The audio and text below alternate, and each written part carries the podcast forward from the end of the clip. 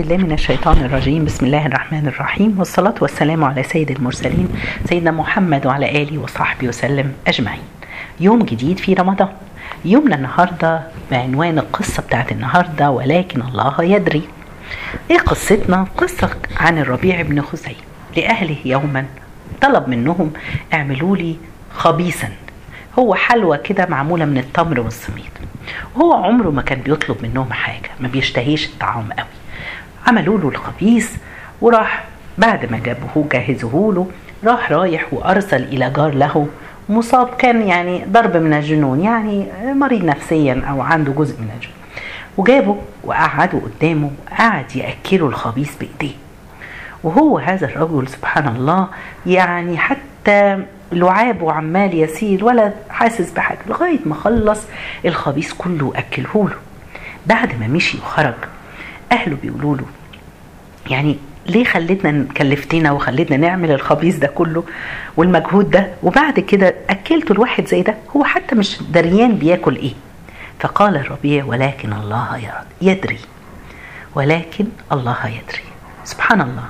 الكلمة دي لو وقفنا عندها هي دي الكلمة اللي خلت في فرق ما بيننا وبينهم. عشان كده سبقونا هؤلاء الناس. والله يدري الكلمة دي سبب إن ربنا سبحانه وتعالى يعرم يعرف كل الخبايا كل شيء بتعمله. اعمله بنية. إحنا محتاجين نتعلم النية. سبحان الله. وده السبب اللي كان الصحابة والتابعين يعرفوا. كانوا تجار نوايا. كانوا يعرفوا إزاي يحطوا النية في كل كلمة وكل عمل كانوا يعملوه. كان الإمام مالك بيقول ما كان لله بقى أي شيء بتعملها لله هو ده اللي هتلاقيه. عمر بن عبد العزيز بيقولك ما خطاش خطوة في حياته خطوة واحدة إلا وله فيها نية. عشان كده أصبح عمر بن عبد العزيز. أنا بقول لكم كده وإحنا لسه في أول رمضان. عاوزين نتعلم النوايا. إزاي كل حاجة أعملها تكون بنية؟ قل إن صلاتي ونسكي ومحياي ومماتي لله رب العالمين. افتكر الآية دي. نفكر نفسنا بيها كل يوم وقبل كل عمل. سفيان الثوري كان بيقول ما عالجت شيء أشد علي من نيتي إنها تتقلب علي. النية مش سهلة والشيطان بيدخل. أنا دلوقتي في رمضان. نيتنا هتكون إيه؟ إحنا امبارح اتكلمنا بداية مقدمة على النوايا وعاوزين النية دي هتوصلنا للإخلاص. الإخلاص لله. أنا بصوم ليه؟ لربنا سبحانه وتعالى. أنا بصلي ليه؟ لله سبحانه وتعالى. أنا بتصدق أنا بطعم أنا بصل رحمي كل ده افتكروا إن إحنا نحط النية في إنها لله سبحانه وتعالى. يقول الإمام مالك ما كان لله بقى. أي حاجة لله هي دي اللي هتقعد. أوعوا يا جماعة نعمل عشان نرائي والناس تقول علينا. سئل التستري أي شيء أشد على النفس؟ قال الإخلاص. الإخلاص مش سهل مش سهل أبدا. عايزين نتعلمه. عاوزين نقوى عاوزين ندخل رمضان كده بدايته بإخلاصنا لله. لأنه الإخلاص ليه صعب؟ لأنه ما فيهوش جزء من النفس. ما في يعني هو النفس ملهاش فيها نصيب. آه لأن إحنا عارفين سبحان الله الآخرة مش هيبقى لنا غير الله. كل حاجة بنعملها لله هتبقى. كل شيء بنعمله للرياء ولا للسمعة أو عشان الناس تقول عليا دي ما شاء الله عليها بتختم القرآن ثلاث أربع مرات في رمضان. ما شاء الله عليها دي على طول بتصلي التراويح. ما شاء الله عليها أو عليه بيروح التهجد.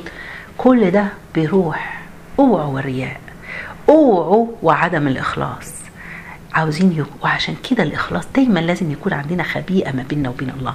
ما يعلمهاش حد إلا الله. صدقة قيام ليل. مش لازم نمشي ونشهر الناس السلف كانوا بيمثلوا انهم ما يقوموش الليل. لو حس بس إن حد حاسس بيه ولا حاسة بيها وهي دخل بتقوم الليل يعمل يمثل إن هو نايم. ولو بيقرأ القرآن ودخل عليه حد يغطي المصحف مش إحنا نمسك كده عشان الناس تقول علينا. شريح القاضي كانت زوجته بتقول يدخل غرفة في بيته كل يوم جمعة. يقضي فيها النهار ولا نعلم ماذا يفعل. أكيد طبعا كان بيعمل إيه؟ أكيد كان بيصلي. أو بيدعي لأنه عارف إن في ساعه مستجابه أو كان بيقرأ القرآن أو بيستغفر ذنوب الأسبوع. هو ده اللي كانوا بيعملوه.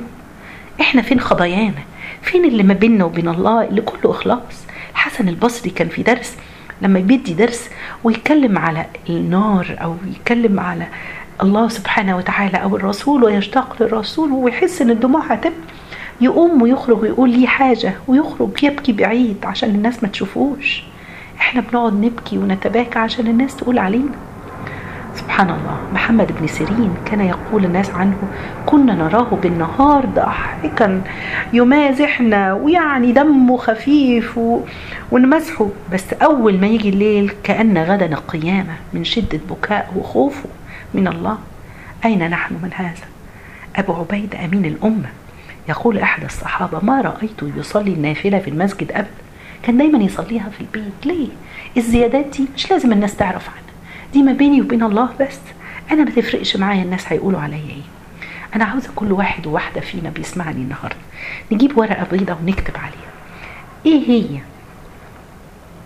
آآ آآ سبحان الله. إيه هي الأعمال اللي أنا أعملها ومحدش يعرف عنها حاجة خالص؟ ولا حتى جوزي أو مراتي. يا ترى هنلاقي في حاجة بنكتبها ولا هنلاقي الورقة فاضية؟ للأسف. لأن كل حاجة بعملها بقولها للناس. طب نعمل إيه؟ طب إحنا غلطنا. سبحان الله في مقولة جميلة قوي قالها أحد السلف. ما أحب ما أحب أن يعرفني بطاعته إلا من أطعته. يعني مش عاوز حد يعرفني بطاعة غير اللي أنا أطعته الله غير الله سبحانه وتعالى. لما بطلع زكاتي ولا بطلع صدقتي مش مهم حد يعرف غير ربنا سبحانه وتعالى. لما بكفي اليتيم مش مهم أروح أنشر للناس. إلا طبعا في بعض الأحوال بقول عشان أحفز غيري أو أشجع غيري. دي ما فيهاش حاجة. عاوزين نبقى حريصين نكتم أعمالنا دايما. ودايما نتذكر ونقول ألا يكفينا أن الله يدري. هو ده الإخلاص يا جماعة. طيب نعمل إيه؟ قول لنا حاجة عملية عشان نلحق نفسنا. تجديد النية مع كل عمل. كل عمل بنعمله لازم نجدد النية فيه قبل العمل. خلاص؟ تاني حاجة أنا مثلا بقرأ قرآن. نيتي إيه في قراءة القرآن؟ بقصد العلم بقصد القرب من الله مناجاة ربنا. بشوف رسالة ربنا ليا إيه؟ عشان أعمل بيه. عاوز أحصل على الثواب. كل دي هحط نوايا ومخلصة لله سبحانه وتعالى. طيب أنا مش عاوز حد يبص لي ولا حد يعرف عني حاجة. ابن القيم بيقول أنفع العمل أن تغيب تغيب يغيب فيه عن الناس بالإخلاص. يا جماعة إحنا في أول رمضان يلا نجتهد بنية صادقة. زي ونفتكر دايما عمر بن عبد العزيز ما كانش بيخطي خطوة واحدة إلا وله نية. سبحان الله يا جماعة تذكروا سعد بن معاذ لما مات واهتز لموت عرش الرحمن. ونزل سبعين ألف ملك يشيعوا جنازته. ليه؟ بسبب إخلاصه. أكيد هو ده الإخلاص اللي كان عنده. خالد بن الوليد لما كان قائد الجيوش وبينزل كل المعارك ينتصر. لما جه سيدنا عمر بن الخطاب وشاله من رئاسة الجيش إيه؟ عمل اتغير عشان ما بقاش هو قائد؟ سبحان الله. عمل زي ما كان بيعمل وهو عسكري جوه الجيش. هو ده الإخلاص. اللهم ارزقنا الإخلاص يا رب العالمين. اللهم ارزقنا الإخلاص والنية في القول والعمل واجعل كل أعمالنا خالصة لك. جزاكم الله خير. سبحانك اللهم بحمدك أشهد أن لا إله إلا أنت. استغفرك ونتوب إليك.